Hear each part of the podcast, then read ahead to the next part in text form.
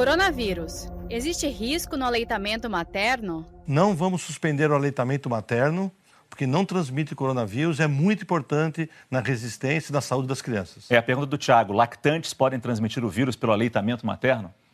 Não podem, e mesmo assim não vamos suspender. Nunca.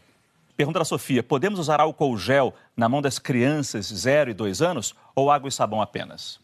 Tem nenhuma contraindicação formal de usar o álcool gel para as crianças. O que acontece às vezes é que as crianças, depois que você passa algo na mão, é, acaba colocando muito a mão nos olhos, na boca e nariz e isso pode irritar. Então, ou você passa e tenta segurar, ou preferencialmente lavar com água e sabão. Carolina, priorizar alimentos que possuem vitamina C ou tomar água com limão pela manhã realmente protege contra a contaminação? Vamos começar pelo final.